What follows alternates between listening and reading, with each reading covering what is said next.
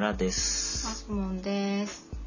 動物の村です。はい、どうはも。はい。えっと、この番組は村とマスボンが動物に関する情報を定期的にお届けする番組です。えー50音順に「あ」のつく動物から取り上げて1回につき1つの動物の話題を、えー簡単にもっさりと体温低めでお届け中という感じでございます。すごいよ読んだね。今今読みました公式ホームページというかえっ、と、自分のうん、とちなみにあのこれは iTunes ストアからダウンロードできるのとその他えっとケロログの方に、えー載っけてあるのでえっとそこで聞くこともできますはい。はいよろしくお願いしよろします。くお願いします。で、えっとですね、あの、今回は、えーついにですね、うんえー第6回目になりまして、えで、あいうえおの、あ行がついに先、先週、先日のオランウータンで、えー終わりましてですね。あ、んで終わったの？そういう意味だったんですか？えそそうじゃないです。別に。しりとりじゃないので、んで終わるとかではないんですけど。はいうんで、まあ、今日から家業ということで、お家業はいろいろはい。やりたいのか。今日は蚊です。はい。はい。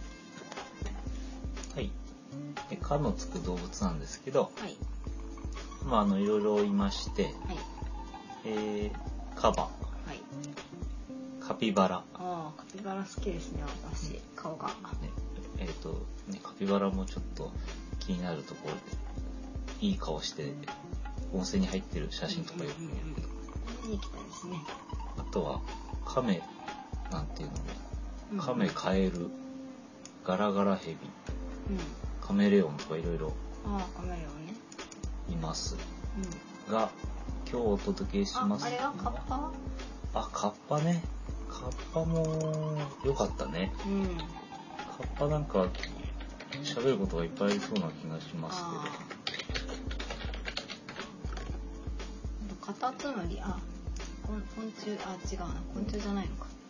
まあまうんあの動物の村なんですけどき 基本的にはまあ脊椎動物を中心に紹介してい。いこうかなっていう気持ちでいますけど、まあちょっと場合によってはね、まあここから先面白そうであれば、どんな、うん、無脊椎な感じでも構わないかなというふうに思っていますし、はい。空想上の生き物なんかも取り上げああネッシーとか、うん、面白いかなっていう気もしますね。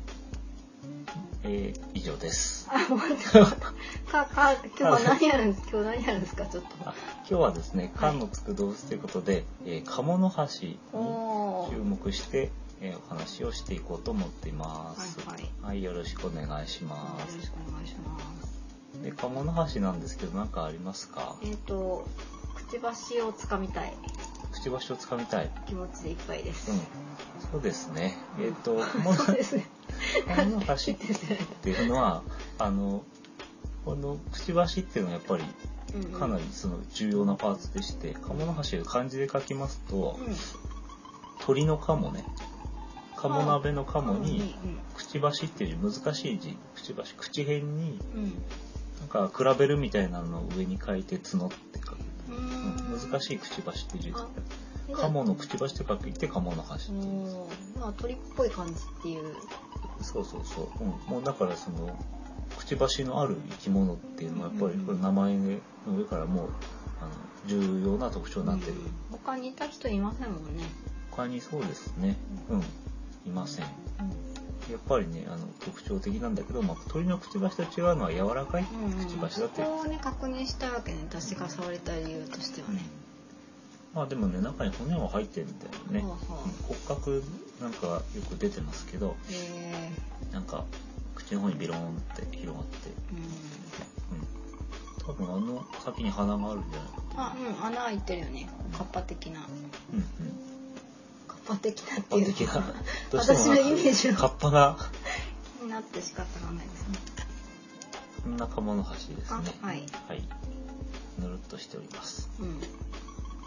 さて、はい。じゃあ鴨の橋の、えー説明から早速入ってきますけど、鴨の橋はやはり哺乳類でありまして哺乳まあ哺乳類というのは哺乳綱っていうふうに言いますけど、うんその中で、えー単項目っていう、えー一つの穴の目です。単項目っていう目に属する鴨の橋科の鴨の橋属です。はい単項うん、で鴨の橋属っていうのはこの鴨の橋しかいません。目あれ？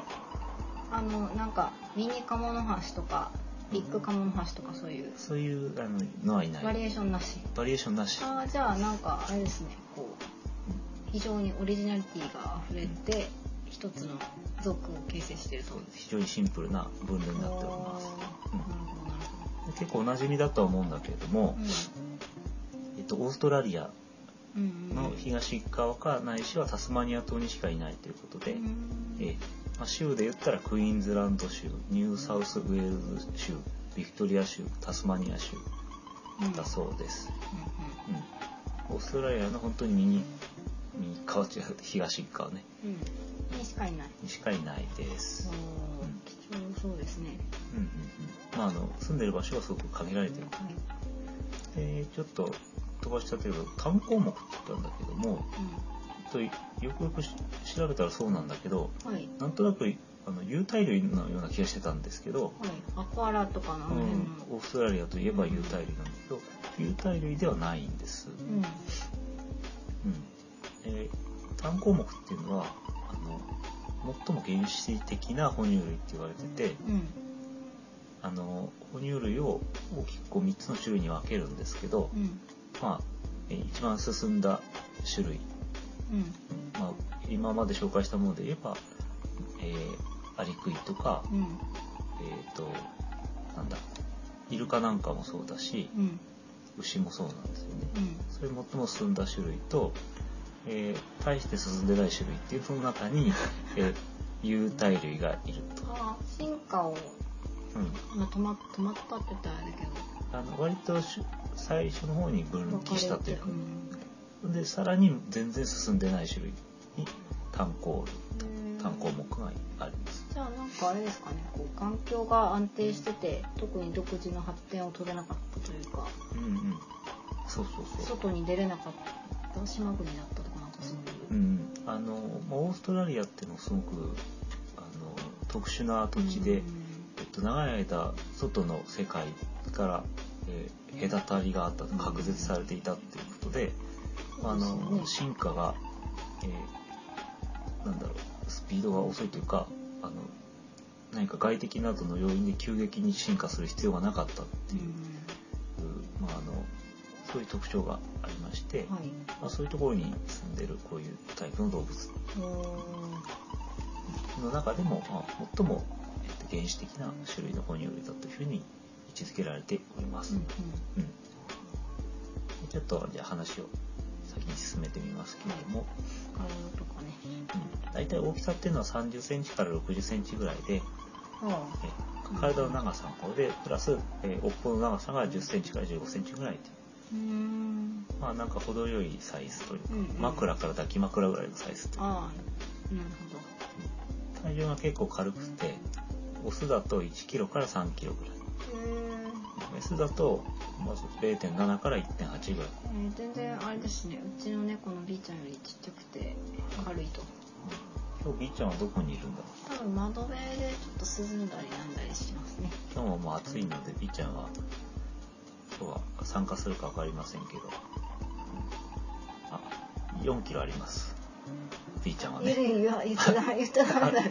言っちゃダメ言っだよちゃダメなの？あそう。言っちゃダメだったら本人のあのプライバシーに関わることなので場合によってはカットするかもしれないピーって入るかもしれない。です、あれですか？毛毛生えてるんですか？あ B ちゃんじゃなくて。うん、あーピーちゃんじゃなくて。天野さんは顔の端は毛が生えてます。はい。全身に褐色の体毛が密集してまして、うん。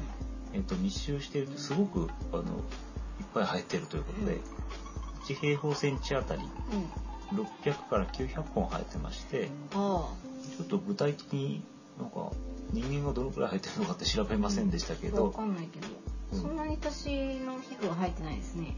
うんまあ、人ですからね。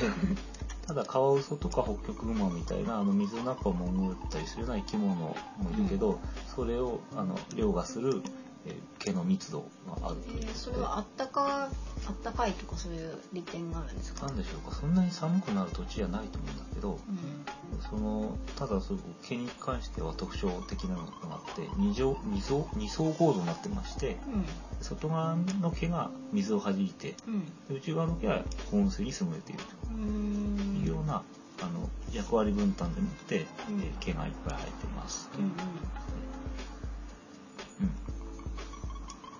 と重複しますけど、えー、鴨の端ということで鴨のように幅が広い、えー柔らかいくちばしを持ってまして、はい。えーただこのくちばしっていうのはただのくちばしじゃなくてうん。すごく鋭敏な神経が通っていまして、うん。えー電気を感知することができるというふうに、電気？うん言われていますこれが意外だったんだけども、電気？うんっていうかそもそもあれはくちばしなんですか？あれはくちばしって便宜上言ってるけど。あのうん。言い方としてはくちばしっうんて言います。くちばしって言うとどうしてもあの爪的なこうカチカチカチカチってこうああみーちゃんああすいません。あいやななああはいすいません。すいませんすいません。ああありがとう。あはいすいません。はい B ちゃん持ってきました。今日も参加しております B ちゃんです。びっくりした。あの部分はもう本当にくちばしというふうに言われているようです。みーちゃんくちばしなんですね。はいでですね、はい。えー電気を感知することができる。うん。何にあの役立つかっていうと、はい。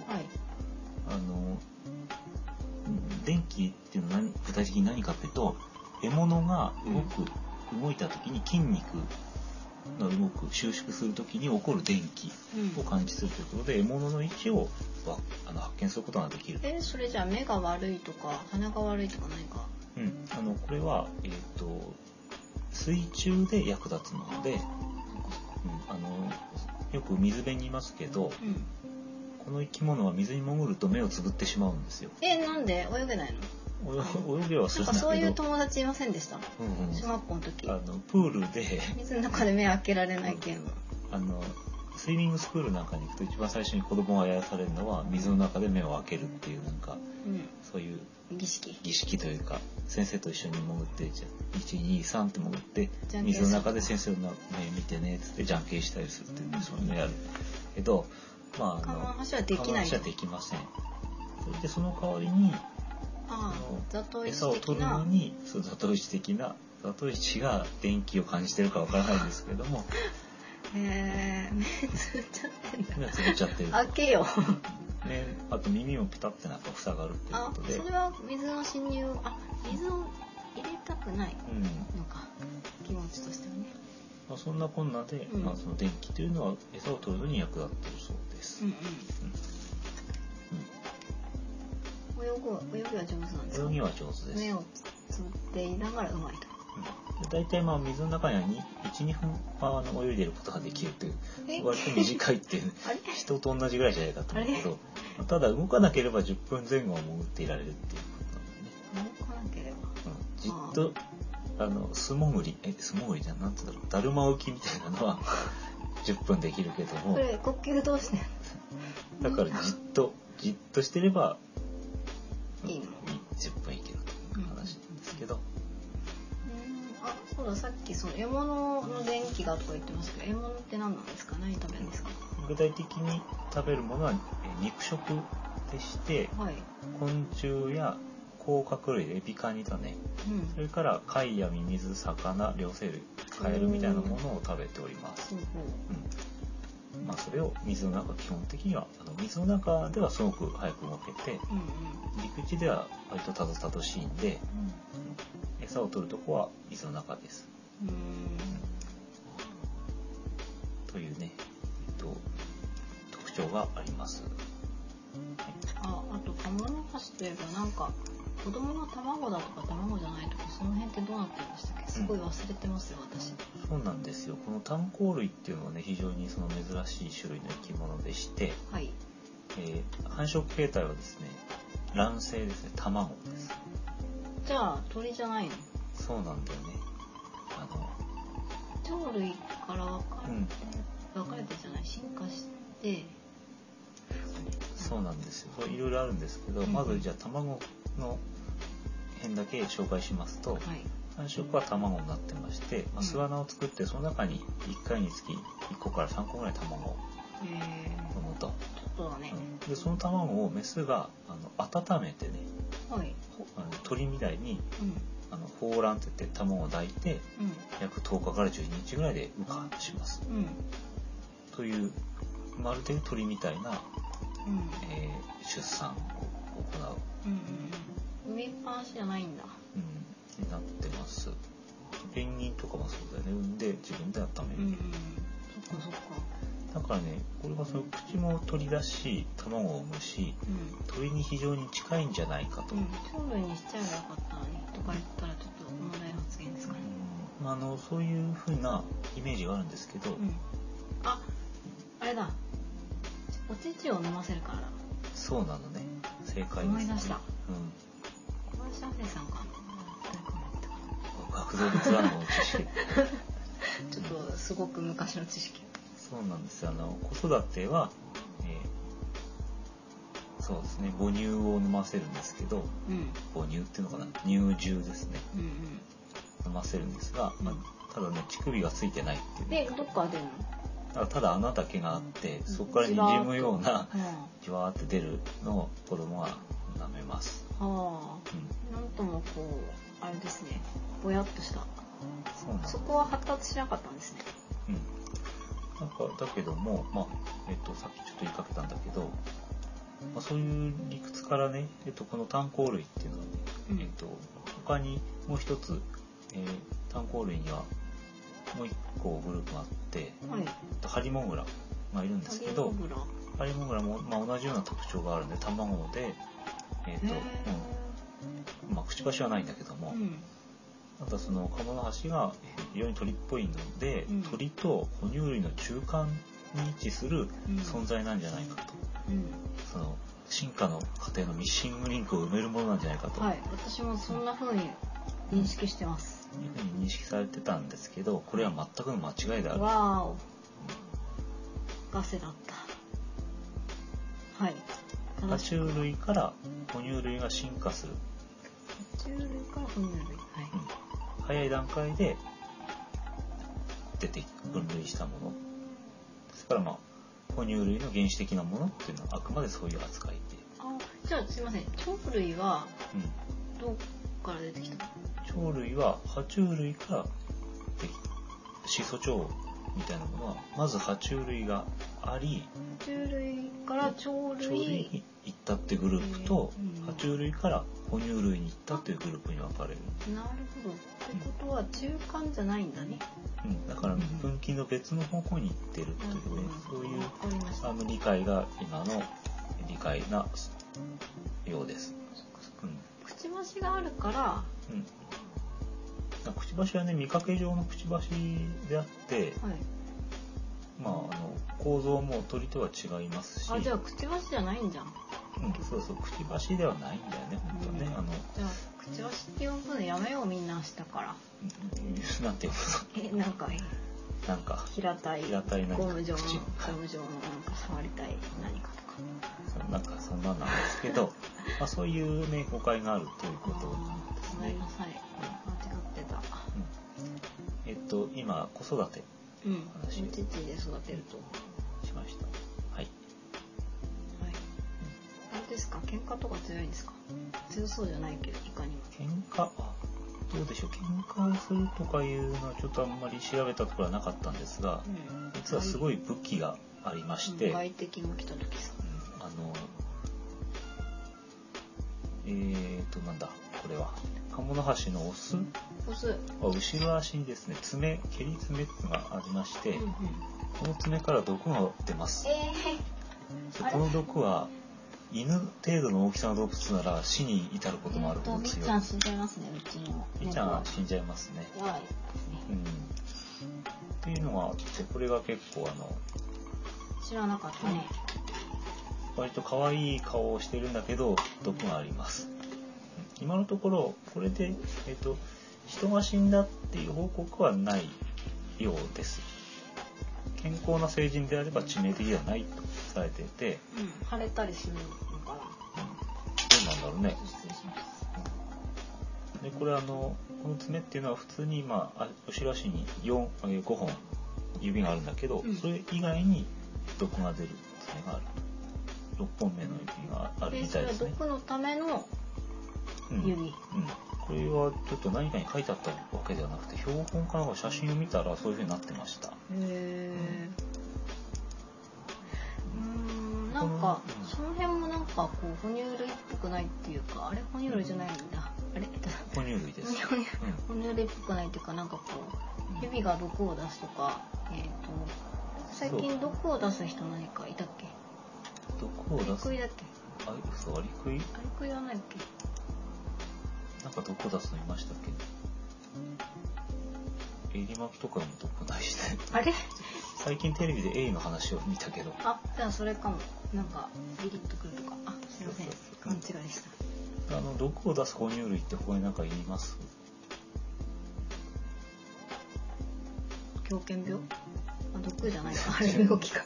あの毒を出す哺乳類っていうのはカモノハシしかいないですよねスカンクは臭い何かだから毒ではないよね。うんまあそうだねうん。あの毒をねあ直接打ち込んでくるわけだね爪でガッて刺して、そっかそっか毒といえば。うんこの毒が、まあ、ヘビなんかの爬虫類と同じような物質からできているってうん化学物質からできているということでまあ爬虫類寄りなわけですうん。ね面白いですね。うん、うん毒があるよと。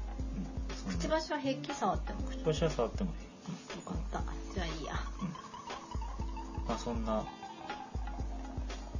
カモノハシうん、でした、うんやっぱりいろいろなんか気になる点が多すぎて覚えるのが。すごく特殊なうんうんうん生き物で、うんなんですけどうん。うん。別にあの絶滅に瀕してるってわけじゃないっていうところ、へーここもちょっと誤解してたんですけど結構いる。結構い結構いる。何頭いるかちょっとわからないけど、なんかこう人間がすごくたくさんうん、取っちゃったりした歴史なんかは。あのそういう歴史は、えー、と乱獲されたっていうなんか大きな話はないみたいだけど、うん。ただ、まあ、オーストラリアは人間が入植してきて、はい。えー、と人であるとかそのペットであった犬みたいなもの。はい。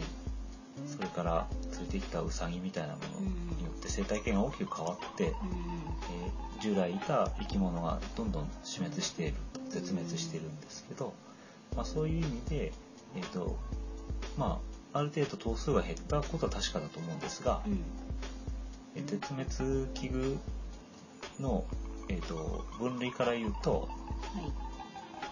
全然あの軽度懸念。っていう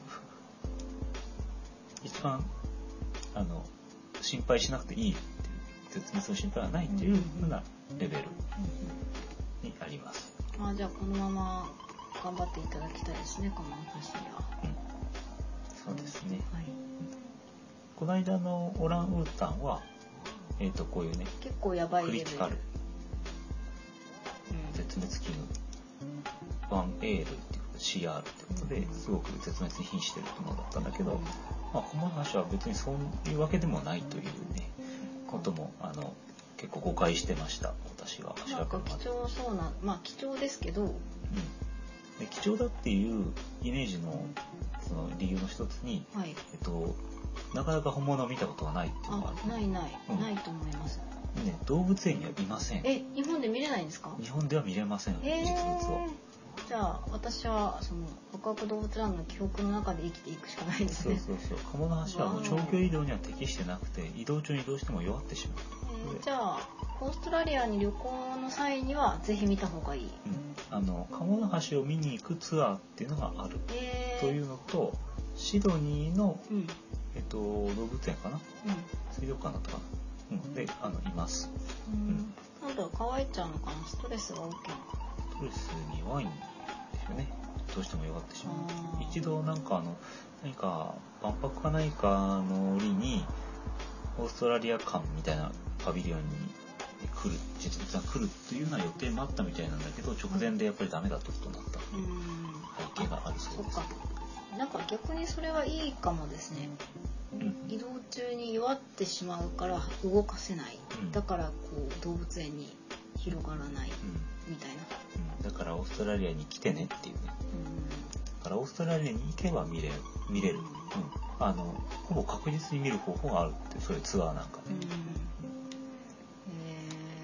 えだそうでー、日す本で見れないんだ。うん。ちょっとがっかりしたけど。まあでも鴨の橋なりにね健康でいてくれれば私はそれでいいかなと思います。そうですね、はい、大体 鴨の立ち位置がよくわからない鴨の橋の特徴っていうのは以上なんですけど、はい。うん、あとはあ寿命はね大体20年前後っていう長生きですね、うん、でですね。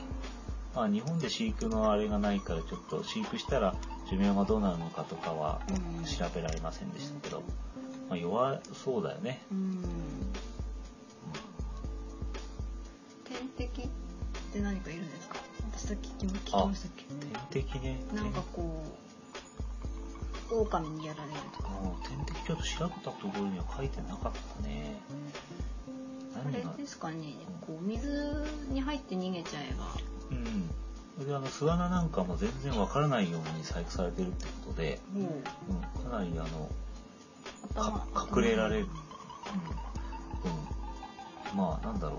そもそもそのこの辺の動物は天敵がいないから昔ながらの形をキープしてるっていうのもあるんですけど、うん。まあ強いて言うなら日本人日本人じゃないや人間が連れてきたうん。あの外来種の犬のようなものとかね。聞いてない聞いてない敵が。そうそうそう。聞いてない本来いなかったものっていう。うん。そっか。入れないのか。見えません。じゃあちょっと少し最後にカモノハシ目っていうこと、単項類、単項目について少し、あの、紹介をしてみます。見見ます見ます見ます。はいでカモノハシ目っていうのは、今紹介したカモノハシ以外にハリモグラっていうのがいると。えなんか今変な言いハ方リハリモグラ。ハリモグラうん。鳥物うん。ではないというハリモグラ。ハリモグラね、別にあの、潜ったりしないから、形がモグラに似てるっていう話でね。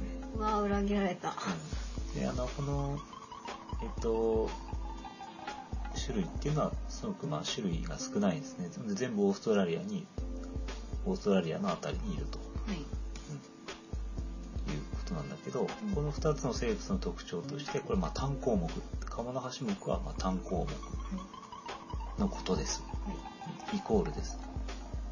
で、この特徴っていうのがさっきのカモノハシのところで紹介したんだけど、卵、うん卵性であるということと、で単項目の名前の理由なんですけど、総排出項。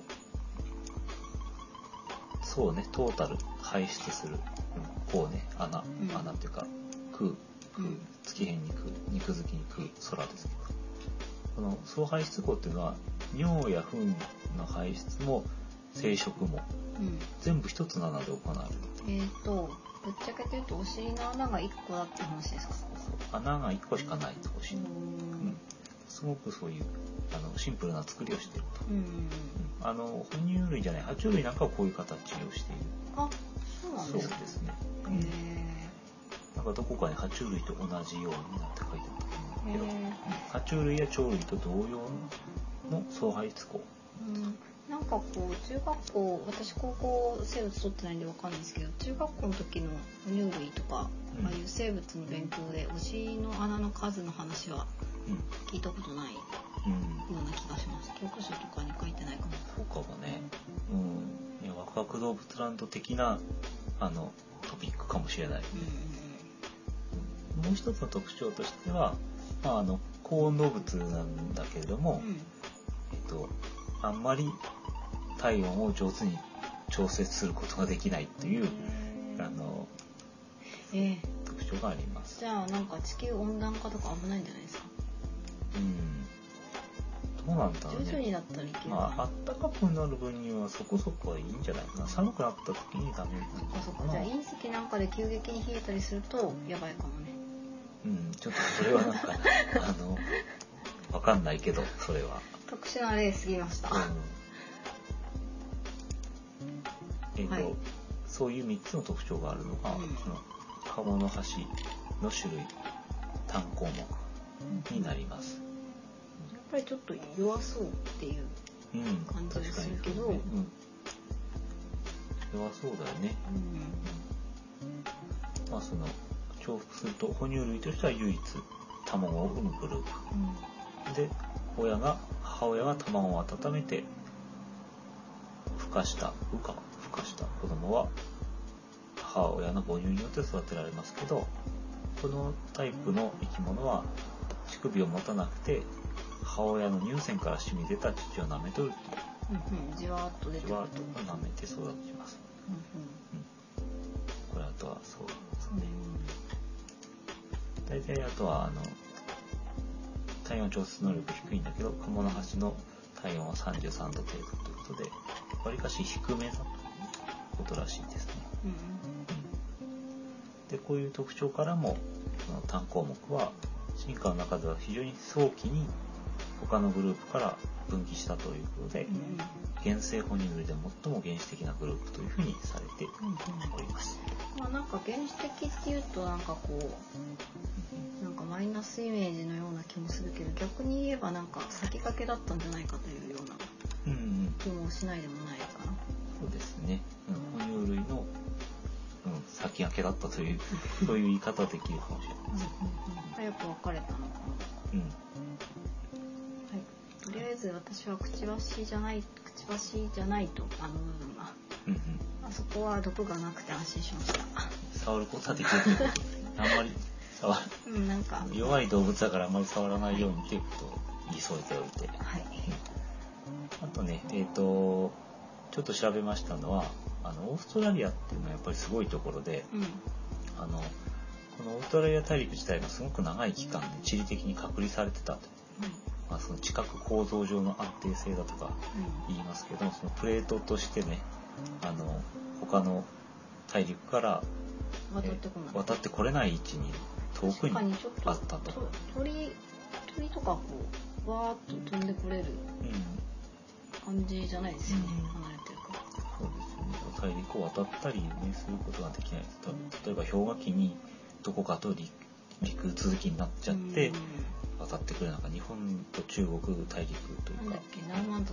そういうのありますけどそういうほど近い距離ではないといううんまあ、地理的な特徴があってすごく固有の種がたくさんいるところがオーストラリアで。面白そう。オーストラリアにいる生き物は、うん。まあ哺乳類オーストラリアの哺乳類の83%うん。爬虫類の89%うん。などがうん。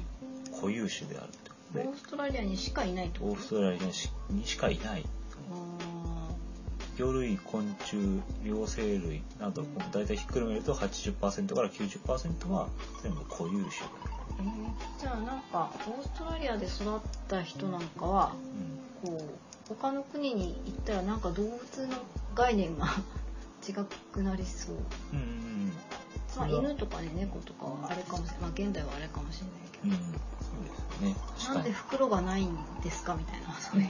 まあそういうそういうことは言えるかもしれないですね、うん、特殊な生き物がいる中で育つっていうことになると思うまあ、ただねいろいろまあ人の人が来たり人が何か他の生き物を連れてきたりして、いろんな動物がその固有種の中でも絶滅してしまっているっていう歴史もあります、うんうんうん。うんまあ、割と新しいものではタスマニアタイガーフクロオオカミと呼ばれているもの袋紙で聞いたことがあるかもしれないです。これは1960年ぐらいにもう完全に絶滅したっていうことが報告されています。有袋類だけど狼なの？そうそうそう。うんコアラ系なの？うん。でも狼なの？そうなのね。えっと、狼の仲間ではないんだけど、うん。まあ、有袋類なんだけど、まあこういうのは、あの、修練進化っていうタイプの進化で、はい。まあ、全然別の種類なんだけど、はい似たような形に進化していくというあ狼っぽくなっていくと、うん見た目狼犬犬系出発点は違うんだけど、うんうんそう。最初狼がいて袋を持ったのと持たないのに分かれたんじゃなくてうん。最初に袋を持った生き物と袋がない生き物がいてそれが似たような形に進化していった。それを修練ししていくというね。修練進化って言います。うん。例えばイルカは魚とすごい形が似てるじゃない。あそれはあれですか？生きる環境がそうのためにうん。優先形にならざるを得ない、泳ぎに適した形に修練進化していくという一つの形になっていくというねそういうのがそういう言葉がありますけど、うん。まあ、ここでは、まあ、その話はそんなことそこまでにして、まあ、こういう種がいますけど、まあ、絶滅したっていう歴史もありますよということでね、うん割と最近絶滅したものが多くて写真が残ってるっていう写真だけが残ってるものもいます。これなんかもアスマニアタイガーなんかも写真は残ってます、あそうなんだ。あとちょっと探してみようか。うん。こんな感じでいいですかね。なはい。ちなみにあのイネ科のカモノハシっていう植物もあります。これは日本で見れます。いいね。いいね。うん、イネ科、うん、食べれんの？食べれないんじゃない、え？まあ、イネ科なだけで、あうん、なんかまあこれは、えー本州から九州の、えー湿地なんかで見れるというーことなので、えー北海道にはないんだここのカモノハシは日本でも見れますよということで、うん。うん。そんな感じでしょうかね。はい。であと最後に軽い話題ということで鴨の橋の本とかいろいろ調べたんですけどちょっとなんかあの馴染みのあるものはなかったんではい。で今あの一番馴染みのある鴨の橋というとカモノハシのイコちゃんっていうのがいまして、うん。えっとそれはあの JR 西日本のあの非接触型 IC カードでありますイコカね。関東だとスイカっていうね。うん。ピッて、ピッてやるやつ、うん、あれのキャラクターだそうです。えー。だから西の人には分かんないかもしれない。ねなんでカモノハシなんだろうね。あのね理由がなんか3つぐらいあったんですけど、うん。例えばすごく先進的な生き物であるということでそのあの便便利な最先端なイメージと、えー結びつけたとか言いますけど、全然私納得できない、まあ、よくよく考えたら最先端じゃなくて原始的な生き物なんで最先端のイメージと真逆なんだけどそんな理由とかうん。あと鴨の橋がくちばしで電気を感じる微弱な電気を感じるのを 非接触型のカードピッてところに？なぞらえたなんていうわお。あの説もあるようですが、うん。えっと定かではありません。定かなんだろうけど調べてよ。後付けな感じもしました。もう一つただぐらい理由が可愛かったんじゃないですか。結構なんかあのふてぶてしい顔の可愛いキャラクターで青っぽいやつですね、うんこれもじゃあ後でうん。Google で検索しよう関西の人はわかると思うんだけど、えーいいな。うん、関東の人もね確かイコカも。あのこういうのってもう今どこでも使えるんだと思うんで。のじゃあ関西に旅行に行ってうん。イコカ買ってうん、東京とかでピッてできるのかな？できたはず。へあの必要のある人はおの調べてくださいということにして、う んそんな感じでございました。はい、ーはい。うん、あといいですか？特に。ねはい。特にいいですね。大丈夫です。はい、はい、今日は原稿は4ページに収めてみました。それ関係なくない？聞いてる人にね。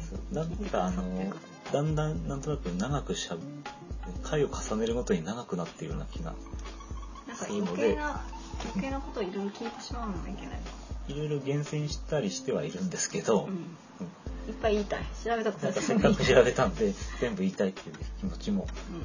ありますあそうそう調べたんでって言うんですけどあのこの知識は 私たちの頭の中にあるものではなくて我々は学者とか何でもなくてただのただの人である なので、あの聞いてくださってる方と多分うん、くださってる方の方がなんか動物詳しかったらちょっそうそう、まあ、その可能性は十分にあります、はい。うん結構ねあのウィキペディアから引っ張ってきた情報とかがあるので、まあ、誰でも調べれば分かる。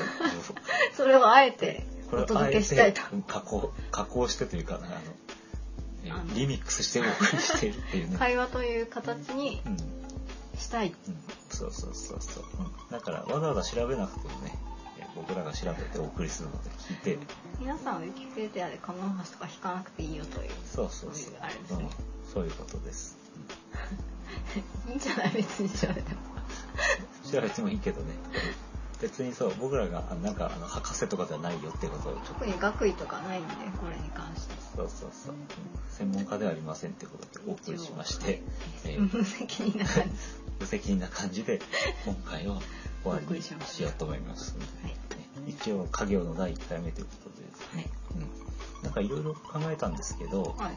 ちょっとこうあのコーナー的にしてみようかなとか思ったり、コーナうん、例えばあの明日使える動物の知識みたいなのをなんかちょっと最後にちょっとペロッと、ー。うん。うん、ワンポイント豆知識とか入れてみようとかうん。あのいろいろ工夫を考えているんですけど、うん。まあ、実現するかわからないかねあのせっかくあ行をやったからあいうえおの総集編みたいなのを一個入れてもいいかなとー、かああ、問題出すとかね。あ、別に誰も電話とかしてきてくれないんだった。あの復習問題として一本なんか配信するっていうのも面白いかもしれないってね。あ、それなんですか？あの、村が出題して私が答えるとか、ちょっと非常に私、自信ないんですけど。うん、まあそういうやり取りをしながら聞いてる人が何か知識を、ね、あ習得するという、うん、うんうん。さあその知識が役に立つかはさておき、学校でじゃあ明日ぜひ。でも結構あの子供さんなんかはあの動物博士になれるぐらいの感じで喋っての内容なんじゃないかなと思うんだけどどうなのかな？うん。まだあれかな軽い内容としてはまだ浅いですかねまえ誰に話しかけてんの？ああまあ。まだ見ぬ誰かに話しかけてるそうそうそう、うん。まああの何かありましたらご要望等ありましたらえっとこっちのケロログの方はコメントが書けるようになってるのでえっとなんかコメントを寄せていただいてもありがたいですというか。え。結構ですみたいなのをなんかちょっと立場があれなんだけど なんかなんか一言いただけるとご要望にお答えできる可能性もあります、うん。